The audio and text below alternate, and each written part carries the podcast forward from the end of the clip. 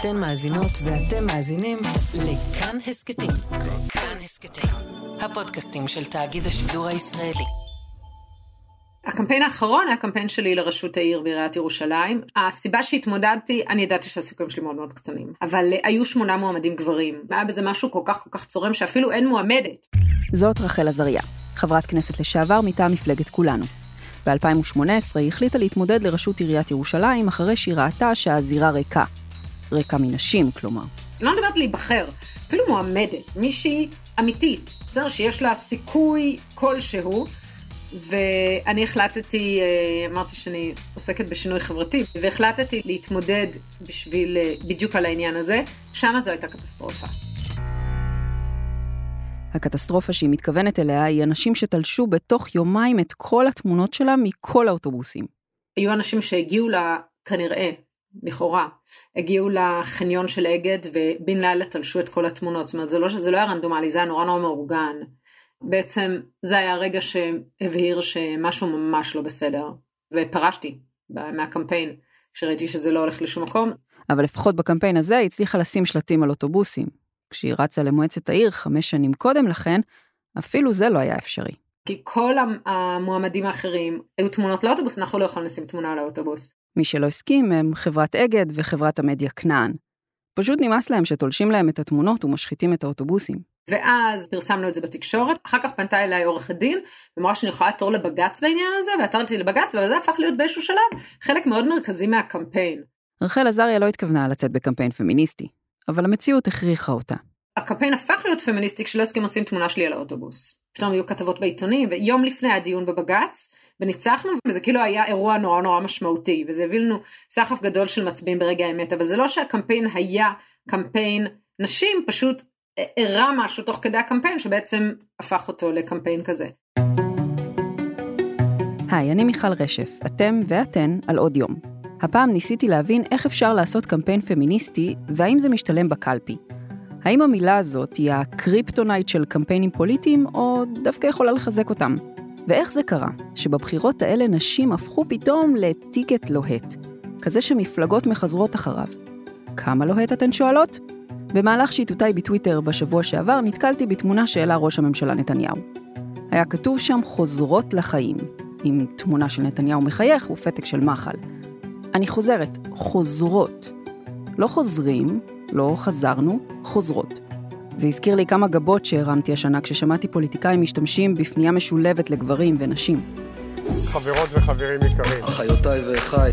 אני פונה לכל אחת ואחד מכם. אזרחי ואזרחיות ישראל. כל אזרח ואזרחית במדינת ישראל. אזרחיות ואזרחי ישראל. לוחמות ולוחמים. חונכים ומחנכות. יקירים ויקירות. כן, פתאום השפה השוויונית הזאת היא הדבר הכי לוהט שיש. אבל איך זה קרה בעצם? אני שואלת באמת, כי מבחינתי, כמעט בכל פעם שאני אומרת על המסך שלום לכם ולכן, או משהו בסגנון הזה, אני מקבלת איזה מייל מצופה שמבקש להסביר לי איך לדבר בעברית. אז מה קרה כאן, והאם הפנייה הזאת, במיוחד לנשים, מסמנת שינוי עמוק יותר? רציתי לדבר עם מי שהיו שם. אני רחל עזריה, אני 20 ומשהו שנה בתחום של שינוי חברתי. כתבתי את הספר המדריכה למהפכה, והייתי עשור במאבקים לשינוי חברתי, ולמעלה מעשור בפוליטיקה, סגנית ראש עיריית ירושלים, ואחר כך עוד ארבע, למעלה מארבע שנים בכנסת. שולי מועלם רפאלי, חברת כנסת במשך שתי קדנציות, שש שנים בבית היהודי, עכשיו נמצאת בליכוד, לא ברשימת הליכוד לכנסת. מיכל רוזין, לשעבר חברת כנסת אה, ממרץ, אה, לפני כן הייתי מנכ"לית איגוד מרכזי הסיוע לנפגעות ונפגעי תקיפה מינית, היום מועמדת ברשימת מרץ לכנסת. מיכל, את מגדירה את עצמך פמיניסטית? כן, בוודאי. אני אגיד יותר מזה, אה, אני חושבת שתפיסת העולם שלי כפמיניסטית היא לא רק שוויון בין נשים לגברים, אלא תפיסת עולם כוללת יותר, שבעצם אומרת שזכויות צריכות להיות שוות. זה מתחיל מאם זכותי כעם יהודי, שיהיה לו זכות הגדרה עצמית במדינת לאום, כך גם לשכנינו הפלסטינים יש זכות להגדרה עצמית ולהקים מדינה לאומית. להגיד פמיניזם בעיניי זה בעצם לבטל את ההבדלים בין הקבוצות בנושא השוויון והזכויות. לחבר בין פמיניזם לתפיסת עולם זה לא עניין רק של השמאל. שולי, את מגדירה את עצמך פמיניסטית? ההגדרה שלי את עצמי היא אישה דתייה. ומתוך שכך, כן, אני בהחלט מגדירה את עצמי פמיניסטית. מה זה אומר מבחינתך? זהו, שאני באה לפמיניזם מקצת מקומות אחרים. אני באה לפמיניזם אה, מתוך תפיסה שאומרת שהעולם נברא בשלמות. וכיוון שהקדוש ברוך הוא בורא את העולם עם נשים וגברים, לי ברור שהשלמות הזאת מושגת כשגם קולות של נשים וגם קולות של גברים מגיעים אל השולחן. אנחנו לא אותו דבר. אני כן מצרפת תמיד אל תוך הפמיניזם שלי את התפיסה שלי של אה, ערכי משפחה וזוגיות. אבל לפעמים המילה הזאת, פמיניזם, יכולה להיות מילה טעונה. כזאת שלא תמיד כדאי להבליט בקמפיינים פוליטיים. אז מה עושה פמיניסטית שרוצה לרוץ למשרה ציבורית? להבליט את זה או לא?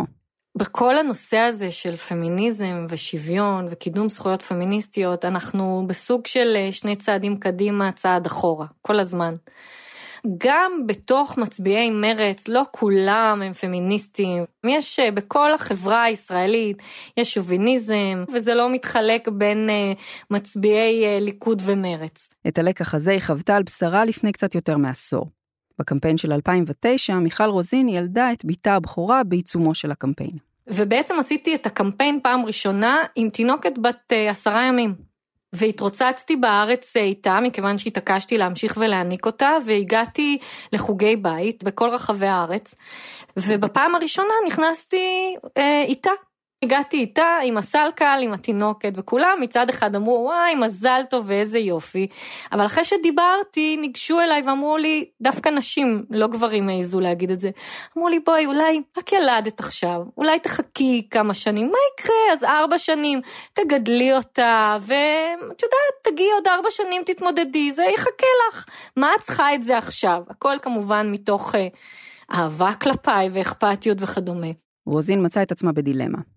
לה היה ברור שאימא טריה צריכה להיות צמודה לתינוקת שלה. היה לה גם ברור שכדי להיבחר צריך קולות, אז היא מצאה איזו פשרה.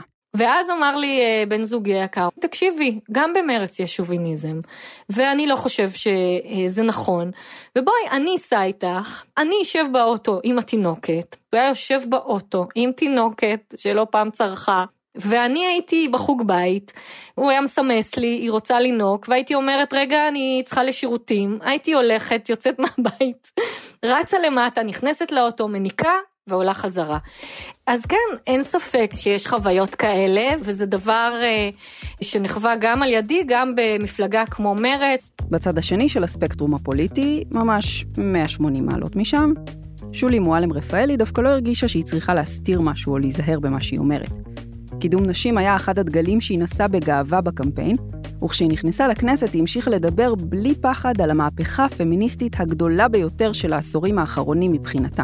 מהפכת לימוד התורה לנשים, שאותה מובילות נשים אה, מהבית שלי, נשות הציונות הדתית. עכשיו, המהפכה הזאת היא משפיעה באופן טוטאלי על נשים וגברים יהודים ולא יהודים, דתיים ולא דתיים, בארץ ובעולם היהודי מחוץ לארץ, ובכל פריזמה שבה נבחן שינוי פמיניסטי משמעותי, זה הביא רצון אמיתי לכניסה של יותר ויותר נשים, מבחינתי, מתוך הציונות הדתית, אל מרחבים ציבוריים נוספים. אז לפמיניזם יש פנים רבות, ופמיניסטיות הצליחו להיבחר, גם אם זה לא תמיד היה קל. אבל האם אפשר להיבחר בזכות זה? לעתים נדירות יוצא לנו לראות פה קמפיין פמיניסטי כל כך מובהק כמו זה שמנהלת בבחירות האלה מרב מיכאלי מפלגת העבודה. את מעניינת אותי. כל הזמן, לא רק ביום האישה. מעניין אותי למה את צריכה להרוויח פחות מגבר. מעניין אותי הלחץ עלייך כשיש לך ילדה או ילד חולה ואת צריכה שוב להפסיד יום עבודה בלי ימי חופש. מעניין אותי למה הצבא לא נותן לך להיבחן למקצוע... מיכאלי החליטה ללכת על קמפיין פמיניסטי 100%. לא בערך, לא ליד, זה הדגל שלה. מהלך מסוכן? אולי דווקא מבריק. אני חושבת שיש שתי שאלות. זאת רחל עזריה. האם כל מפלגה שאישה עומדת בראשה צריכה לעשות קמפיין כזה, או האם מרב מיכאלי צריכה לעשות, והאם במפלגת העבודה. האם כל אישה, אני חושבת שזה מורכב יותר. ראינו שאיילת שקד נגיד כשהיא עמדה בראש ימינה, אז היא ניסתה לומר שהיא האישה היחידה בזה, אבל היא לא הלכה על זה ב-200 קמ"ש והייתה מאוד מאוד זהירה, ואני חושבת שבצדק, כי הטיקט שלה הוא לא טיקט פמיניסטי, מירב, הטיקט שלה הוא פמיניסטי. ובעצם היו לה שתי אפשרויות, או ללכת על הטיקט הפמיניסטי ב-200 קמ"ש, או לנסות להסתיר אותו. אני חושבת שלנסות להסתיר אותו היה ממש פוגע בה. עכשיו אני רוצה גם לומר שזה יותר קל לעשות את זה, סליחה שאני אומרת את זה, אני אה, פמיניסטית דתייה, אני במרכז המון שנים, אבל יותר קל לעשות את זה באזורים של המרכז שמאל, שמאל, מאשר ימין. תראי, קודם כל, מירב, חברתי היקרה, עשתה מהלך מדהים. מדהים, אין, אי אפשר אה, לקחת את זה ממנה ואני מורידה בפניה את הכובע. רוזין חושבת שהאסטרטגיה של מרב מיכאלי נכונה, אבל היא דוחקת הצידה סוגיות אחרות שבדרך כלל תופסות את המקום המרכזי בקמפיינים פוליטיים. ואני חושבת שיכול להיות שאם היית שואלת אותה עכשיו, היא הייתה רוצה לעשות קמפיין אה, מנהיגות, הנה אני כמו רבין ואני המנהיגה החדשה של מפלגת העבודה ואני הולכת להחזיר אותה למפה ומדינית וביטחונית וכלכלית. בסופו של דבר, את יודעת, בקמפיין בחירות את עושה מחקרים ואת עושה סקרים ואת רואה שהקהל שמגיע אלייך, אני רואה את זה בסביבה שלי, שהרבה מאוד... אה, לצערי, תומכות אה, מרץ מובהקות, רוצות להצביע למירב, מכיוון שיש פה משהו חדש, מסעיר, הנה אישה בראש ממשלה, נשים שהתגעגעו לזהבה כראשת המפלגה או לאחרות, ולכן אני חושבת שמירב הבינה שיש פה סחף גדול אליה. אז אסטרטגית זה נכון. אסטרטגית מצידה זה נכון. אה, אני חושבת שבסופו של דבר, כמו שאמרתי, הפמיניזם שלי, מכיוון שהוא תפיסת עולם הרבה יותר שלמה, כוללת, רחבה, הוא יותר רחב מתפיסת העולם שכרגע מירב מובילה במפלגת העבודה, או מפלגת העבודה רוצה להוביל. מיכל רוזין ורחל עזריה חושבות שהקמפיין הזה הוא בלתי נמנע. מירב היא פמיניסטית מובהקת, והיה פוגע בה יותר לברוח מזה.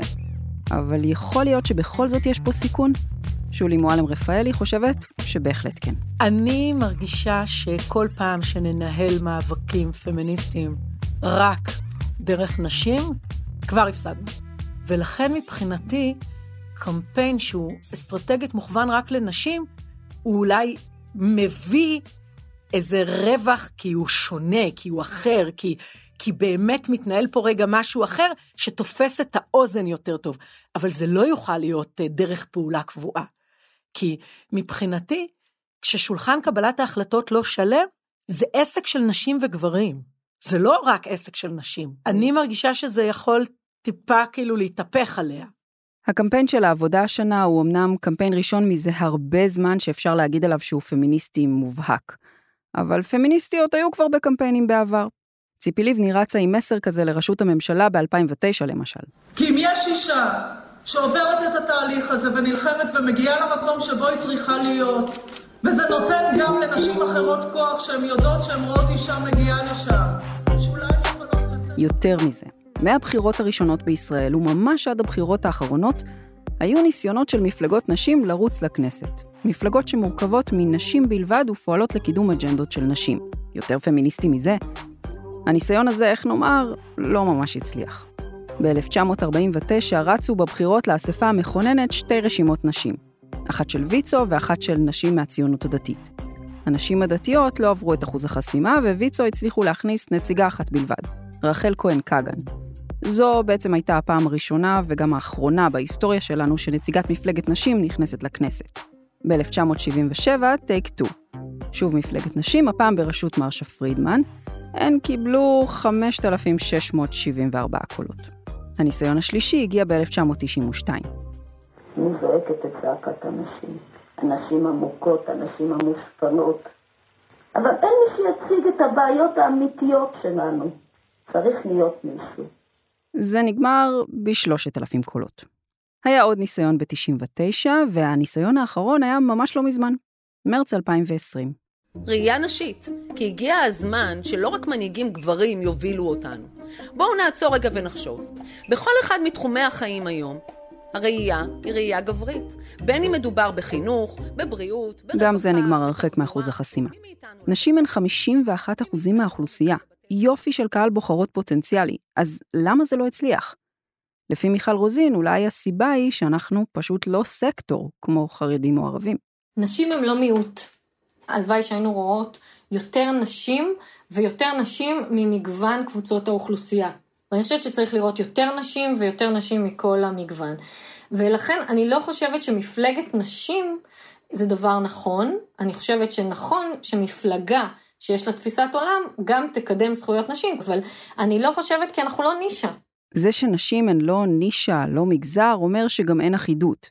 לא תמיד יהיו הסכמות, אפילו בנושאים שקשורים לנשים, אבל אם יש משהו שהח"כיות לשעבר מתגאות בו במיוחד, הוא איך שנשים משתפות פעולה בכנסת. תנסו רגע לחשוב, מתי בפעם האחרונה ראיתם חברי כנסת גברים משני הקצוות הפוליטיים מקדמים בלהט איזו הצעת חוק? נדיר. אצל חברות הכנסת, זו כמעט שגרה. אני יכולה לשתף פעולה עם שולי מועלם רפאלי. שיתופי הפעולה עם זהבה גלאון ועם מיכל רוזין ועם מרב מיכאלי, שבכלל לא צריך להסביר איזה תהום פעורה ביני לבין כל אחת מהן בהרבה מאוד נושאים. כן, למרות הפער האידיאולוגי, חברות הכנסת מצאו את הדרך לקדם יחד חוקים למען נשים. הבולט שבהם היה חוק איסור צריכת זנות, שנכנס ממש השנה לתוקף. 34 חברי כנסת בעד, אין מתנגדים, אין נמנעים. אני קובעת כי הצעת חוק איסור צריכת זנות עברה בקריאה שנייה וקריאה שלישית, ונכנסת לספר החוקים של מדינת ישראל. החוק הזה מטיל קנסות ועונשים בפעם הראשונה על צרכני הזנות, ולא רק על הנשים. הן התעסקו כמובן גם בסוגיה של אלימות מינית כלפי נשים. ולצערנו הרב סייעו לנו כל מיני מטרידים ופרשיות ציבוריות שהתעוררו באותו זמן, והיה הרבה מאוד עיסוק בתופעות האלה בכנסת. אני חושבת שזה הביא לקידום ותיקון כל כך משמעותיים בחברה הישראלית, שזה אולי אחד המסרים המשמעותיים ביותר שלי.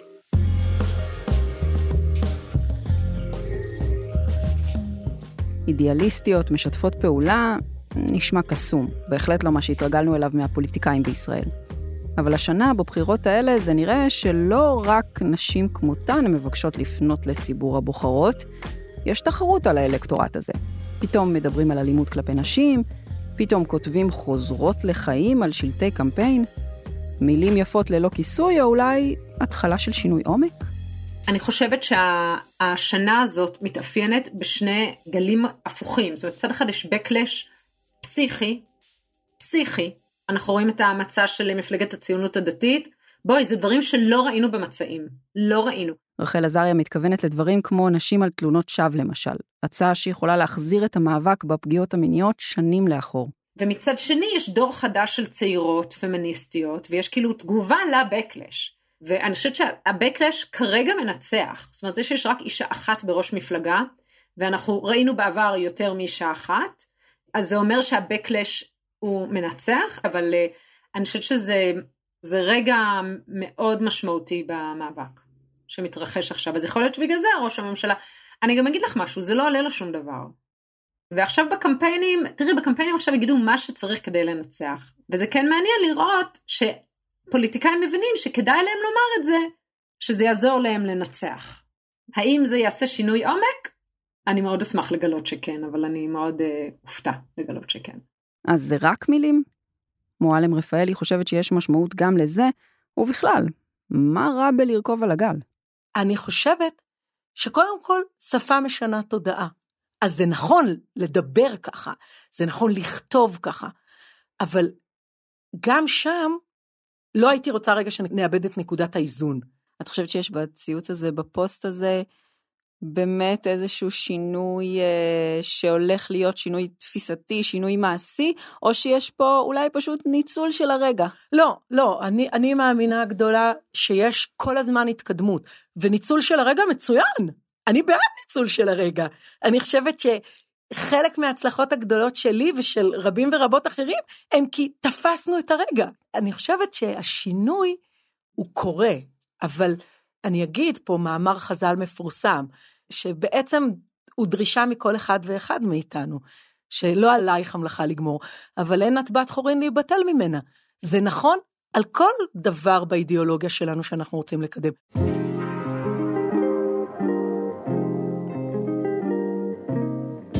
אם זו אסטרטגיית קמפיין בלבד, או אידיאולוגיה של ממש, נראה שבבחירות האלה הפוליטיקאים הבינו שצריך לפנות גם אלינו.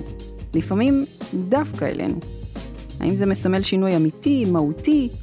האם זה אומר שעכשיו יעסקו יותר בוועדות הכנסת באלימות כלפי נשים, בחינוך לגיל הרך, בשוויון בשוק העבודה? אולי. אפשר רק לקוות. אבל כמו ששולי מועלם רפאלי אמרה, שפה משנה מציאות. אז את השפה נראה שכבר יש. עכשיו הגיע תור המציאות.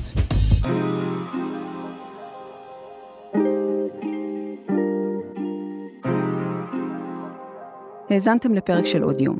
ערכו אותו דניאל אופיר וניר גורלי. עיצוב פסקול רחל רפאלי. סייעו בהפקה הדר רשתי וטל חדד. אם אהבתם את הפרק או יש לכם הערות על מה שאמרנו, אתם מוזמנים ומוזמנות לכתוב בקבוצת הפודקאסטים שלנו כאן הסכתים. תוכלו לכתוב גם בדף של כאן חדשות בפייסבוק, או בחשבון שלי מיכל רשף בפייסבוק או בטוויטר. מותר ורצוי גם לשתף את הפרק. הסכתים נוספים מבית כאן חדשות תוכלו למצוא באפליקציית הפודקאסטים האהובה עליכם, באתר שלנו וגם בספוטיפיי. וגם יש לנו יישומון רכב חדש. תנסו גם שם. אני מיכל רשף, נשתמע. thank you